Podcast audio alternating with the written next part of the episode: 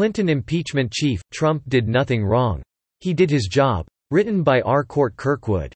Wednesday, October, 9, 2019.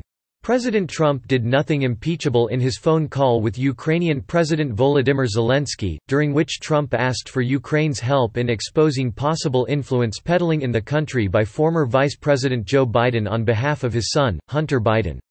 Indeed, Trump did what a president should have done. That conclusion comes from former federal prosecutor Bob Barr shown, who, as a congressman, ran the effort to impeach Bill Clinton. Writing for the Daily Caller, Barr concluded that Trump was duty-bound to ask Zelensky for the probe.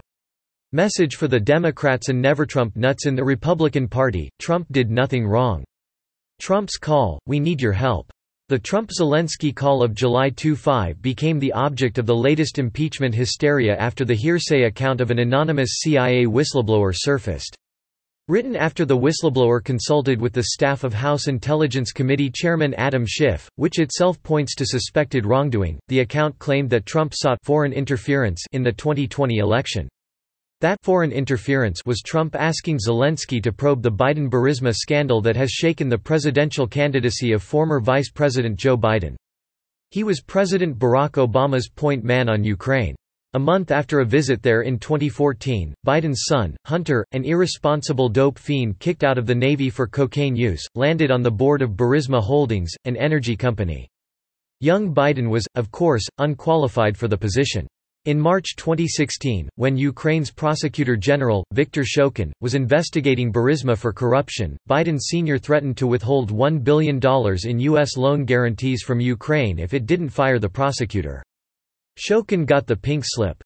Trump also told Zelensky he would order Attorney General Bill Barr to investigate Biden's role in firing Shokin. Such a probe might also uncover Ukrainian interference in the 2016 U.S. election and its connection to the Russian collusion hoax. As John Solomon of the The Hill and Lee Smith of Real Clear Investigations have reported, a highly paid consultant for the Democratic National Committee sought dirt on Trump from Ukraine's embassy, and a Ukrainian legislator provided anti-Trump dirt to Fusion GPS, the Clinton presidential campaign front group that paid Christopher Steele, a British spy, to concoct his notorious dossier. Steele's claims proved false, but the Clinton campaign retailed them to the media. Another item related to the Ukraine-Clinton collusion story is the Obama administration's effort, through the embassy in Ukraine, to kill a corruption probe into a supposed anti-corruption outfit backed by leftist hate Trump billionaire George Soros, a major financial backer of the American radical left. On that note, Trump also mentioned Obama's ambassador to Ukraine, Marie Yovanovitch, during the phone call. She would not accept me as a new president, Zelensky said. In other words, the collusion in 2016 was not Trump-Russia. It was DNC Clinton-Ukraine. Thus, Trump's request of Ukraine's new president.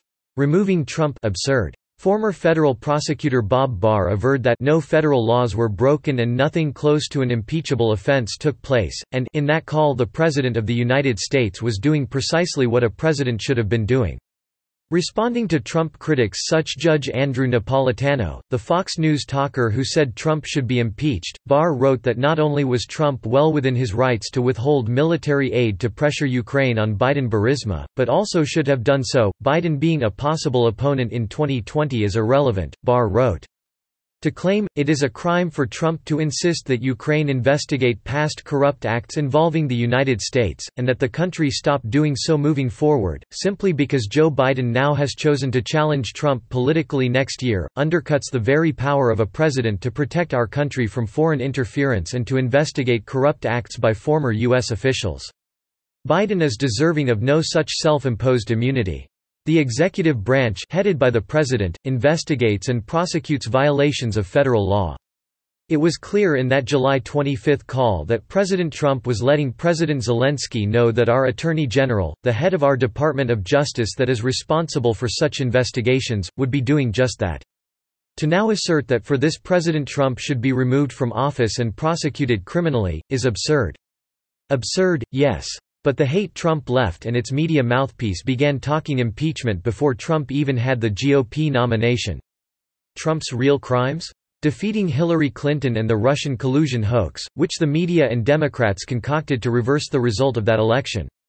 Now, he's about to uncover the real story about collusion and foreign interference. Subscribe to The New American and listen to more by clicking podcast on the top right corner of our homepage.